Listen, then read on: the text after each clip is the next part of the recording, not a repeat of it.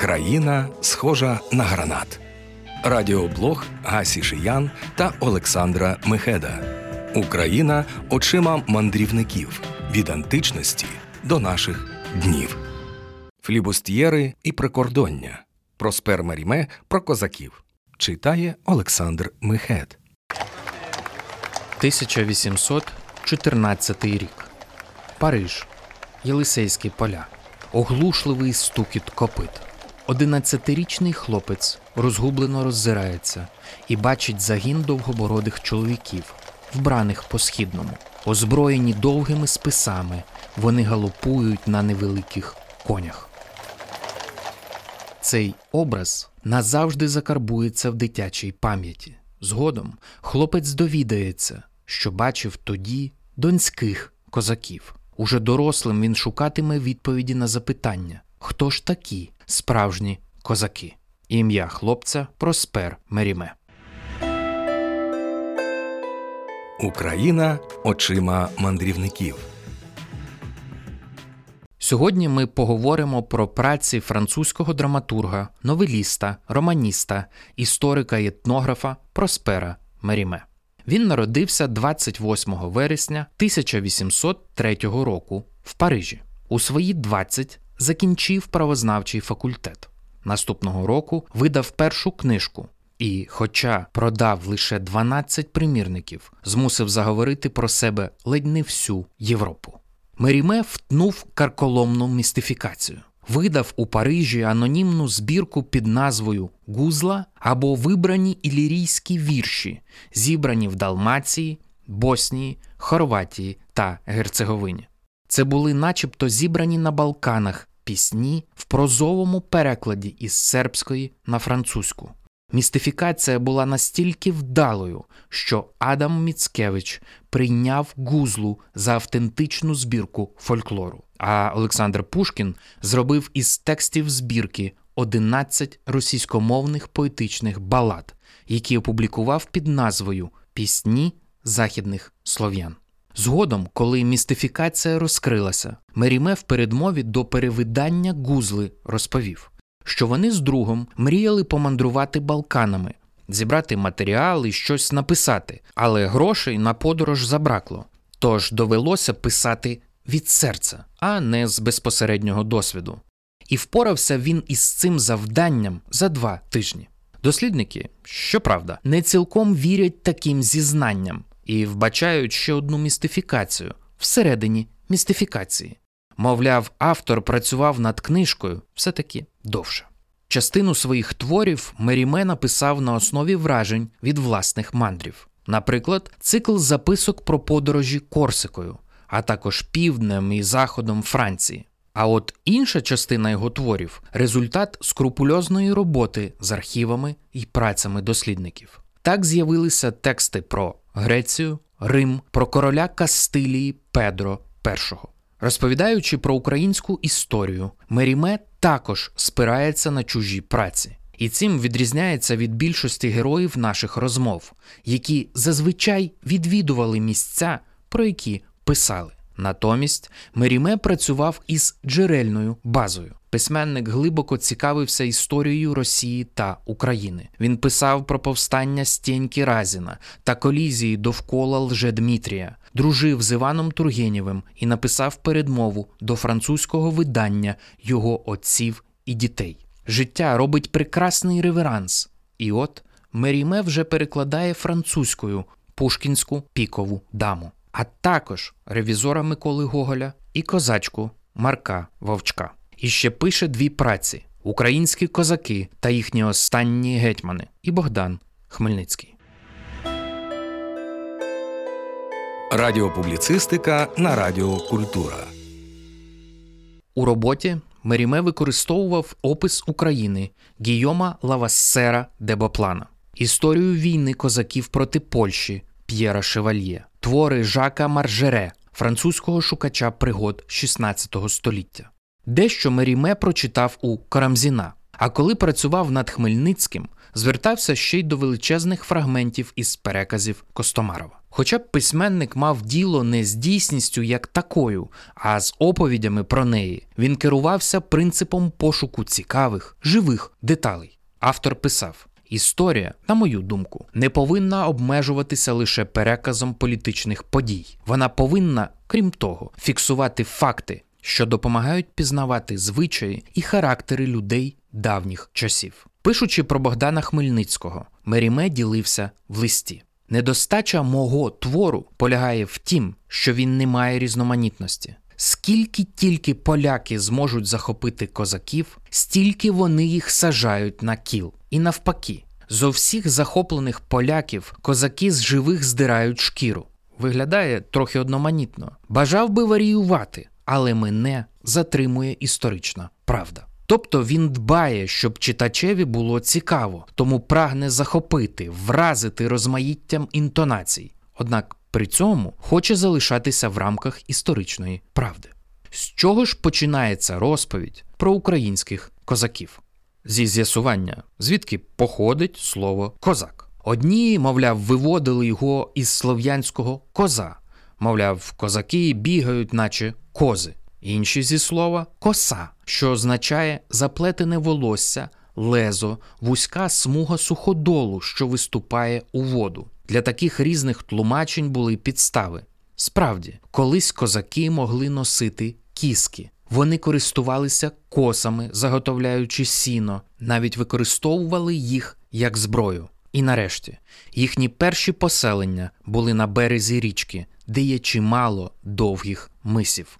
І все ж Меріме констатує: сьогодні, коли етимологічні дослідження зробили значний поступ, майже не викликає заперечення, що слово козак запозичене з турецької мови, де воно означає стрілець, мародер, солдат, який воює заради власного зиску. Тут автор наводить одну зі своїх блискучих аналогій. Мовляв, діяльність перших козаків ідеально вписується у визначення стрілець, мародер, солдат а їхні звичаї дуже схожі на звичаї жителів Бордера, шотландсько-англійського пограниччя Англії, яке від кінця 13-го і до початку 17-го століття потерпало від навал грабіжників.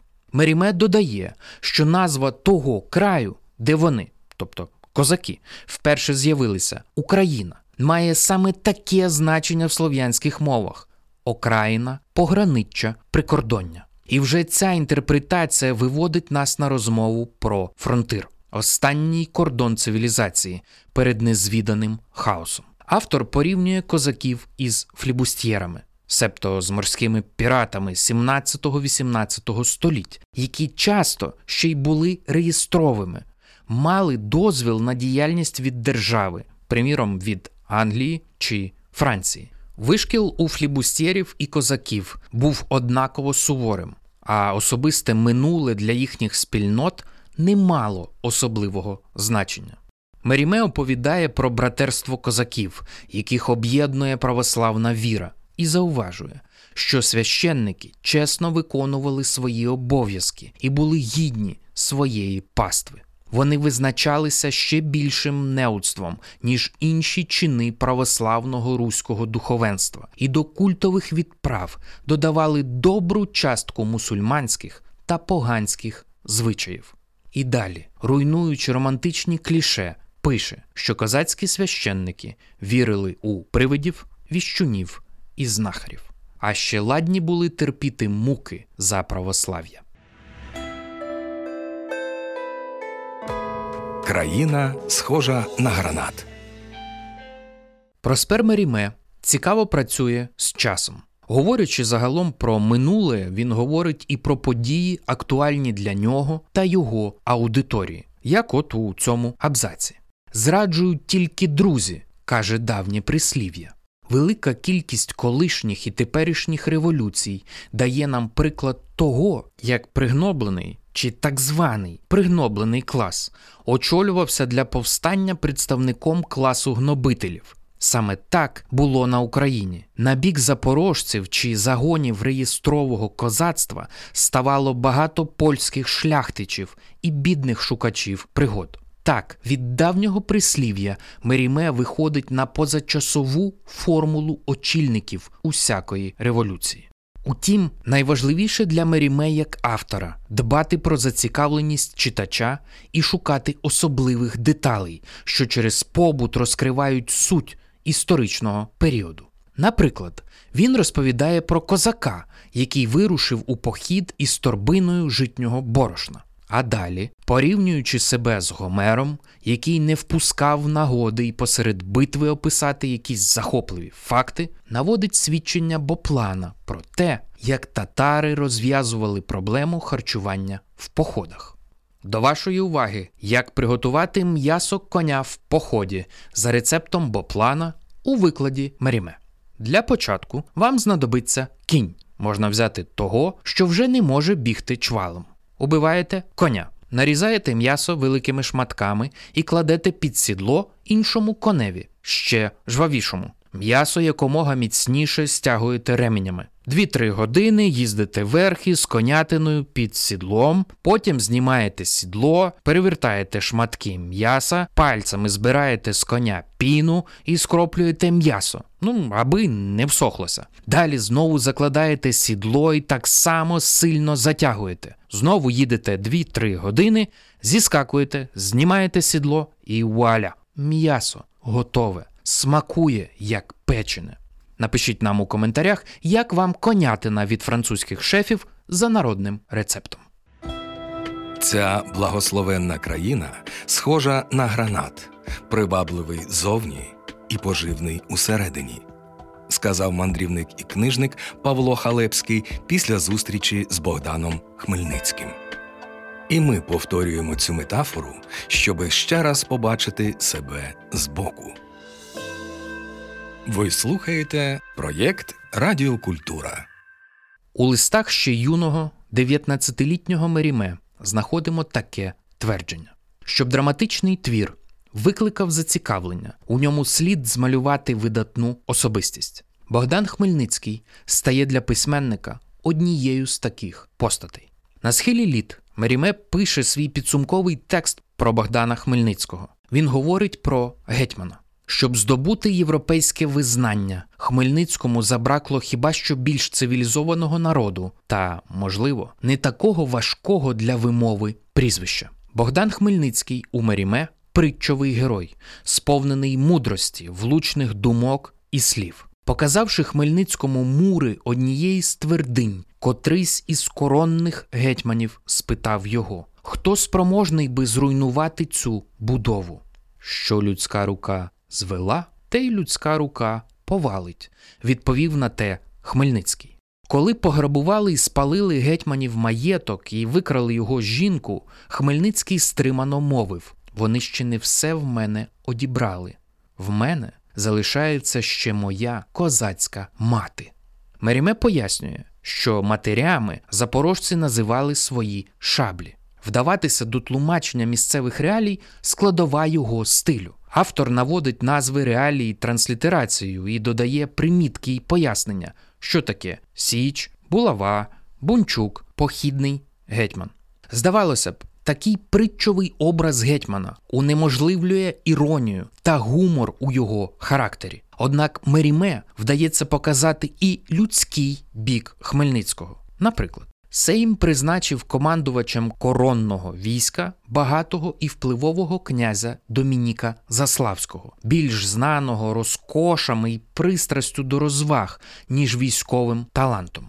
Його помічниками стали конець польський, юнак сміливий до відчайдушності, але як його начальник, неспроможний керувати воєнними операціями, і Микола Остророг який у той час вважався серед своїх співвітчизників відомим ученим, бо мав бібліотеку. Хмельницький добре їх знав і серед козаків називав їх глузливими прізвиськами. Заславський був периною, Конецпольський дитиною, а Остророг латиною. Меріме складно назвати відстороненим оповідачем. Його симпатії явно на боці козаків. Про Переяславську угоду, скажімо, автор каже, що вона принесла в Україну довгу руйнівну війну. Майже в усіх містах стали на постій російські війська, країну виснажували податки. Меріме співчуває Хмельницькому, який із гіркого досвіду довідався, що залежність від царя обтяжливіша, ніж підвладність польським королям. Йому не пощастило здобути омріяної свободи, і символічна, хоч і образлива для козацької гідності залежність, змінилася реальним поневоленням. Поляки були захланними деспотами, але їхня непостійність і легковажність завжди залишала підвладному люду надію на певне полегшення. Не менш захланні та більш вправні, хитрі і непоступливі росіяни ставали все більш вимогливими хазяїнами. Захоплену здобич вони вже не випускали з своїх рук. Цей уривок Меріме закінчує щирим зізнанням. Важко історикові, коли славна людина вмирає власною смертю. Наприкінці есею про Богдана Хмельницького автор намагається пояснити велич і безталанність українського гетьмана з таким формулюванням. Народи люблять знаходити в обраних ними вождях доблесті та вади свого власного характеру. Хмельницький у Меріме постає зразковим утіленням козака, відважний, лукавий і завзятий, з уродженим хистом войовника. Його нестримність, справжня чи вдавана, не завдавали йому шкоди в очах руського люду. І тут письменник знову порівнює так само, як французів не шокували вчинки Генріха IV. Згідно з Меріме, міць влади Хмельницького трималася на твердій упевненості козаків, що гетьман непорушно відданий їхнім інтересам. Його владолюбність походила від патріотизму, чи радше від абсолютної відданості тій дивній спільноті, яка звалася Запорізьким військом. Автор пише. Хмельницький прагнув заснувати шляхту, подібну до польської, але вона мала бути не такою жорстокою і доступною усім людям доброї волі. Втім, гетьман не міг самотужки завоювати незалежність, тож мусив погоджуватися на принагідних спільників, шукаючи, однак, таких, що не змогли б ним правити. Меріме висуває цікаве припущення, що Хмельницький можливо, зумів би зміцнити основи незалежності України, якби дійшов до влади більш молодим або ж передав її не менш досвідченому керівникові від себе. Та, на жаль, зустрічав на своїй дорозі тільки малорішучих і легкодухих правителів, які бачили лише бунтівника в тій людині, що могла стати корисним знаряддям для звершення їхніх задумів. Обережно повівшись з Польщею, Хмельницький, однак завдав їй найбільш відчутного удару, відібравши Україну і, так би мовити, звіривши московитам таємницю вразливості Речі Посполитої. Радіопубліцистика на Радіо Культура. Тексти Проспера Меріме про козаків та їхніх останніх гетьманів мали величезний вплив на тогочасну інтелектуальну думку Франції. Важко повірити, але 1869 року Сенат навіть ухвалив рішення запровадити у французьких школах курс історії України. Інші дослідники почали писати про Тараса Шевченка і Остапа Вересая. У дискусіях про викладання російської мови час від часу лунали голоси про те, що один семестр необхідно присвятити і українській мові. Проспер Меріме помер 1870 року. Йому було 66.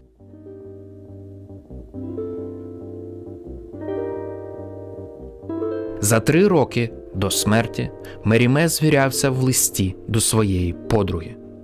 Ви знаєте, що до мене то я козак, письменник, драматург, містифікатор, історик, хлопець, який бачив донських козаків на Єлисейських полях і шукав в історичних джерелах запорожців флібустєрів, що жили десь там, у просторі прикордоння.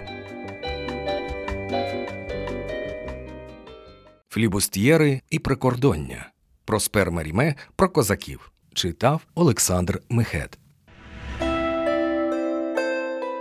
Україна очима мандрівників. В епізоді звучать уривки праць Проспера Меріме, українські козаки та їхні останні гетьмани і Богдан Хмельницький у перекладі Єреми Кравця, а також із дослідження Федора Савченка Козаччина у французькому письменстві та козакофільство Меріме. Свідчення, записки та нотатки про Україну авторів іноземців різних епох збирали письменниця Ася Шиян та письменник Олександр Мехет.